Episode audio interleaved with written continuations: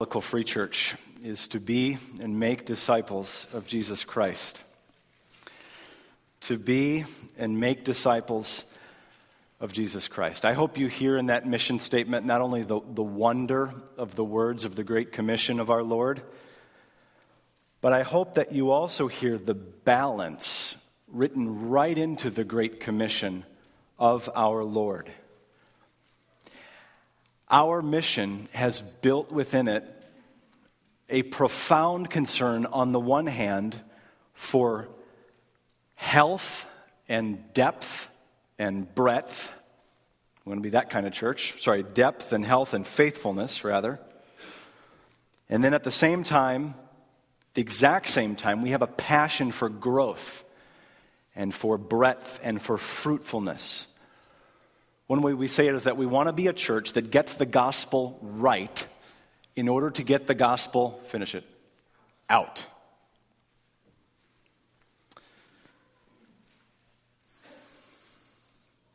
Celebrate, demonstrate, communicate Jesus.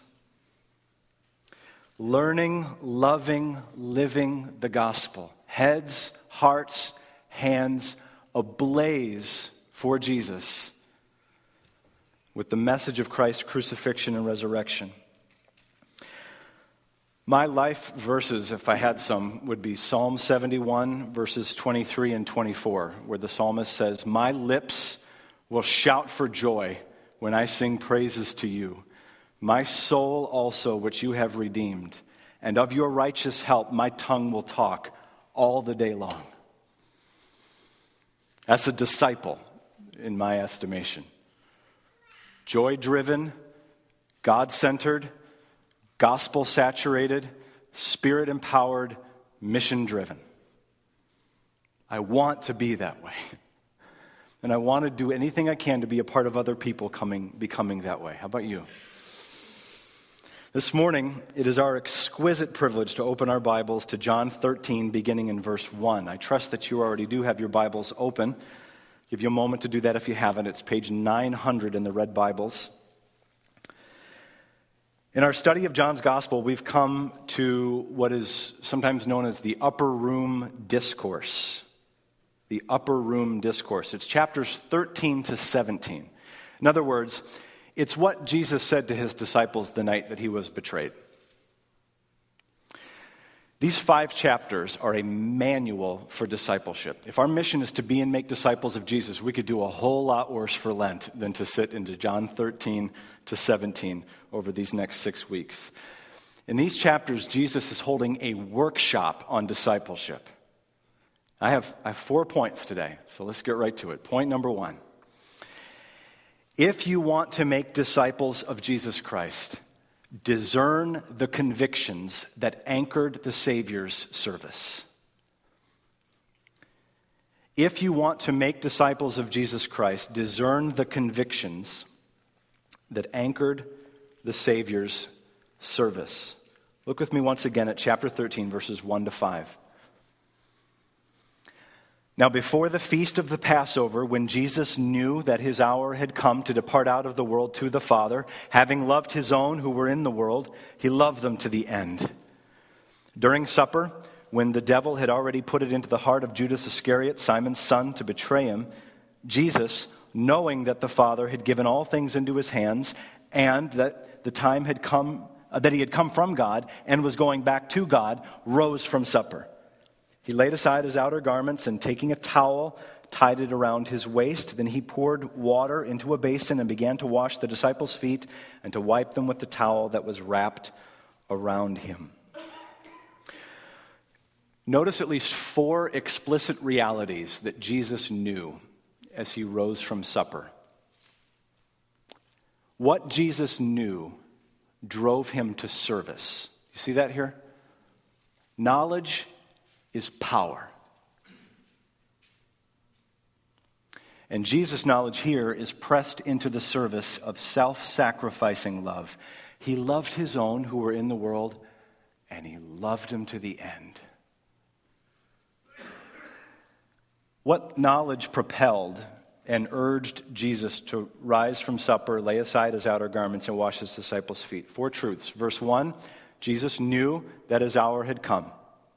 Verse 3 Jesus, knowing that the Father had given all things into his hand. Verse 3 Jesus, knowing that he had come from God and was going back to God. Taken together, what's John saying? Here's what I think he's saying Jesus knew that his Father had everything under control. It's time for him to die. And God has entrusted the rescue of human beings from their sins into his care. He knew where he came from, he knew where he was going. And you know what that created in Jesus? Power. It created freedom and liberty and openness.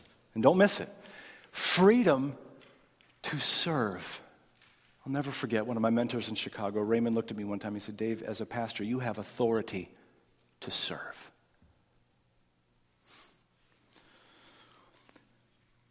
Jesus knew that his Father had everything under control. God's exhaustive sovereignty over all things, even his own authority over all things, drew him into service. Just humble, self effacing, lowly service. Now, we need to be careful not to overestimate the demeaning nature of foot washing in the first century. We could overdo this, but at the same time, let's be aware of the revolutionary nature of someone like Jesus doing this. Wives washed their husbands' feet in the first century. Children washed their parents' feet in the first century. Disciples washed their rabbi's feet. They would have gladly washed his feet. They would have balked at washing one another's feet. They simply don't know where to file it that he's going to wash their feet. You feel that? And where, why does Jesus do this? Because knowledge is power. His Father's in charge. And these truths drive our Lord to perform service rather than demand it. I hope it works that way in your life too. Knowledge is power. Every devotional time that you have, every family worship time that you lead, every sermon that you listen to, every Christian book that you read, it's lighter fluid for the flame of love. The Apostle Paul says to Timothy in 1 Timothy 1 5, the aim of our instruction is love. Your learning should serve to contribute to concrete living. Your theological learning should translate to concrete living. Uh, Gary Pettis shared with me recently, he read a book where the author claimed that the essence of evil is the person who knows the most but does the least. I think that's about right. To whom much has been given, much will be required. And what Jesus knew drove him to action. If you want to be, if you want to make disciples of Jesus Christ, then the first step, according to this passage, is to discern the convictions that anchored the Savior's service.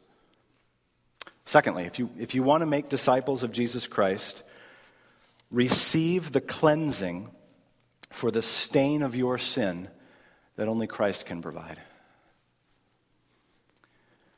If you want to make disciples of Jesus Christ, receive the cleansing for the stain of your sin that only Christ can provide. Look with me now at verses 6 to 11.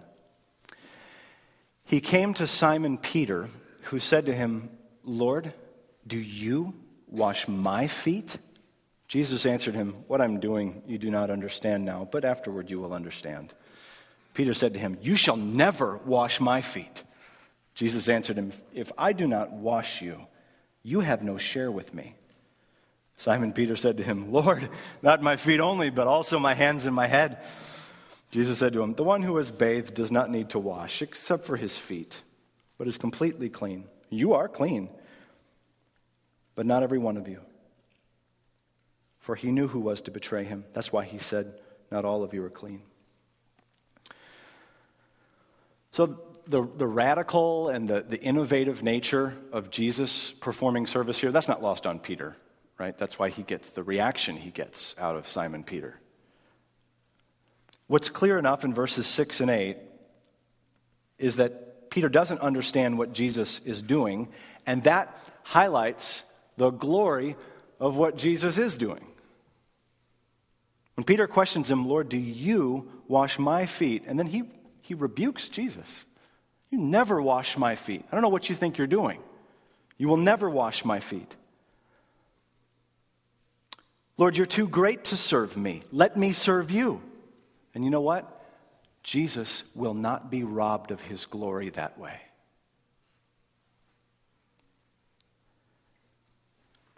even if we mean well, like Simon Peter. Mark 10:45 is plain enough. Mark 10:45, Jesus says, "The Son of Man came not to be served, but to serve, and to give his life a ransom for many." Jesus did not come to be served.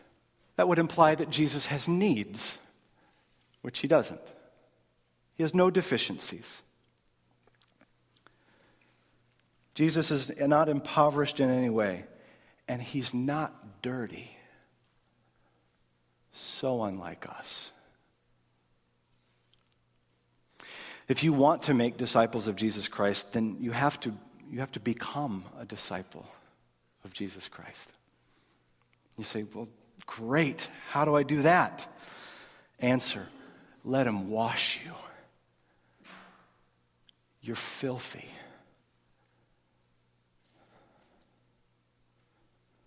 Your sin and my sin are so offensive to him.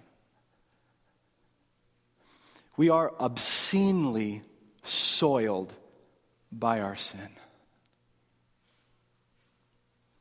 Now, some of you are disciples. You've been washed in the blood of the Lamb. You've been sprinkled clean by the new birth. That's the way that Paul puts it in Titus 3 5, the washing of regeneration. You're cleansed initially you're cleansed. But some of you, like the prodigal son, have gone a, a long way off into the far country. Some of you are more like the elder brother, and you've been doing your sinning right here at home, unaware of the stain. Either way, you need him to wash you. You say, But I've been washed. To which I would answer, why do you think that verse 8 isn't a present continuous imperative for the Christian life? If you're living in sin right now as a disciple of Jesus Christ, Jesus is saying to you, If I do not wash you, you have no share with me. You hear his voice today? If so, don't harden your heart. 1 John 1 9 was written for us, was written for believers. John says, if we confess our sins, he's faithful and, just to forgive us our sins and to cleanse us from all unrighteousness. Now, if you're with us today and you know you're not a Christian, you, you know you're not clean, I want to invite you today to get clean. All your stains today can be washed away. Grace reigns in this church regularly. happens every time we get together. All your stains can be washed away. Showers blow through here regularly. You can be washed and be spotless and sparkling this morning if you come to Jesus and receive the cleansing for the stain of your sin that only Christ can provide. Third point understand that as students, we are not above our teacher. Understand that as students, we are not above our teacher. Uh, let's continue on to verses 12 to 17. When he had washed their feet and put on his outer garments and resumed his place, he said to them, Do you understand what I've done to you? You call me teacher and Lord, and you're right, for so I am. If I then, your Lord and teacher, have washed your feet, you also ought to wash one another's feet. For I have given you an example so that you should do just as I have done to you. Truly, truly, I say to you, a servant is not greater than his master, nor is a messenger greater than the one who sent them, sent him. If you know these things, blessed are you if you do them. See what Jesus is doing here? This is my favorite part of the text, verses 12 to 17. No one ever spoke like this man. No one ever spoke like this man. He's unfolding to them in no uncertain terms precisely what he's just done for them. He gave them a sign, and now he's going to explain the sign. And you, you see what he's doing? He's pulling rank on them. This is unbelievable. But instead of using his authority to smash people, he's using his authority to draw godliness out of them. This is what leaders do. So, husbands, parents, pastors, elders, deacons, community group leaders, employers, lend me your ears just for a minute. How does Jesus lead? By driving people with a whip or by drawing them with wonder? Does he lead by authoritatively watching over them or by wooing them? Does he demand exemplary behavior or demonstrate exemplary behavior? Well, he does the second so that he can do the first. Verse 15 is so chock full of integrity. I've given you an example that you should also do as I've done to you. Jesus is a leader worth following. He puts his money where his mouth is. Every time he can be trusted. And did you notice, too, um, he's not just turning the tables of first century master servant expectations. That's kind of what the commentaries tell you. Okay, whatever. He's doing more than that. He is creating a concrete category in their minds of a foot washing Savior. He does this because without this conceptual image in their brains, a crucified Savior will be impossible for them to take on board. He's creating expectations.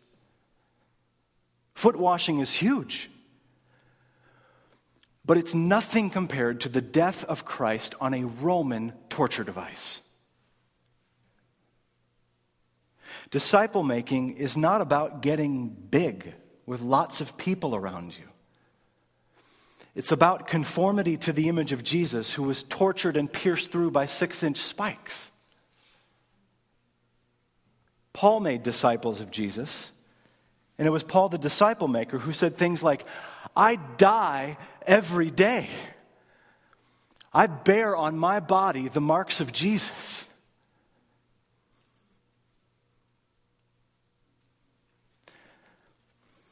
If you want to make disciples of Jesus Christ, understand that as students, we are not above our teacher. If you are a follower of Jesus, are you stooping to serve people? Are you ready to suffer and to die in Jesus' name? Do you have the stomach to call others to do this? If you want to be and make disciples of Jesus Christ, students are not above our teacher. Final point today.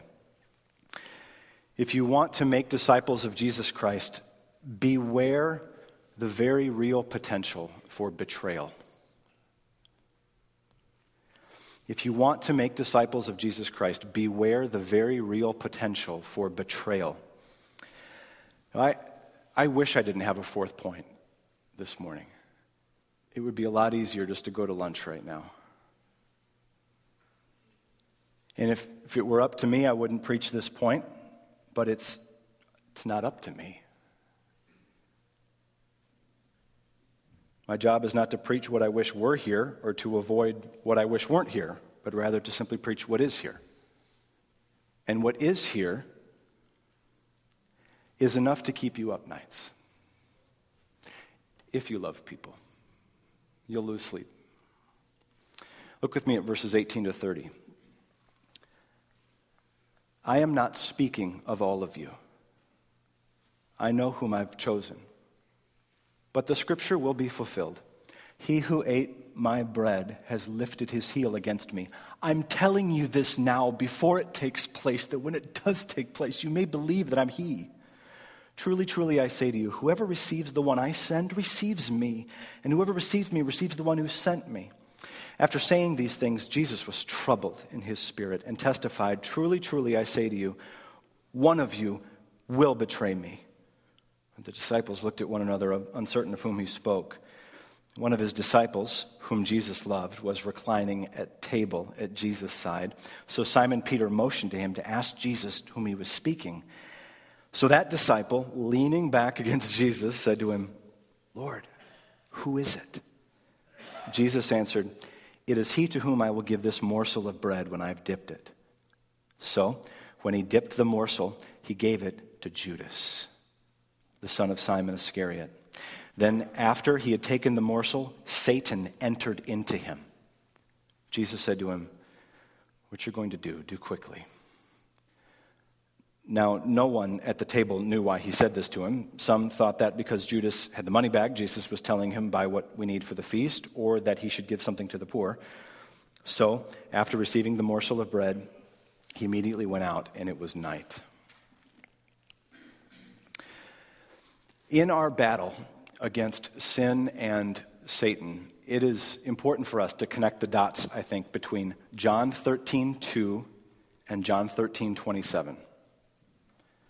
Okay. In John 13, 2, we read, The devil had already put it into the heart of Judas Iscariot to betray him. And then, verse 27, we read, After he had taken the morsel, Satan entered into him. This happens inside of a meal.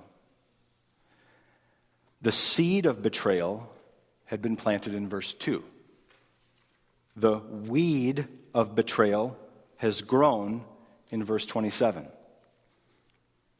How does Satan work? By increments. Nobody falls away from the Lord. They walk away, one step at a time. So pay attention to yourselves. Be vigilant. Weed out the garden of your heart every day. Because if you don't, you're going to become so overrun by temptation and sin to such a degree that, like Judas, you can't turn back. And if you think I'm preaching that you can lose your salvation, you're misunderstanding me. Judas never had it. He was chosen by Jesus. He was chosen not to go the distance.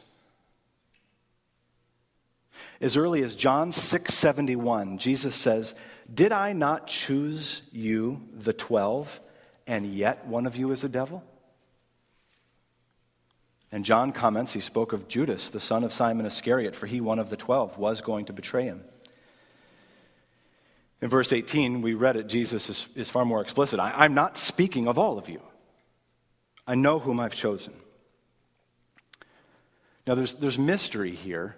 Uh, no matter how you pitch on this question, whether you believe that you can actually lose your salvation or not once, once you're in, there, there is some mystery here, I would grant. But let's not miss the forest for the trees here. If you are not warnable, you're in danger.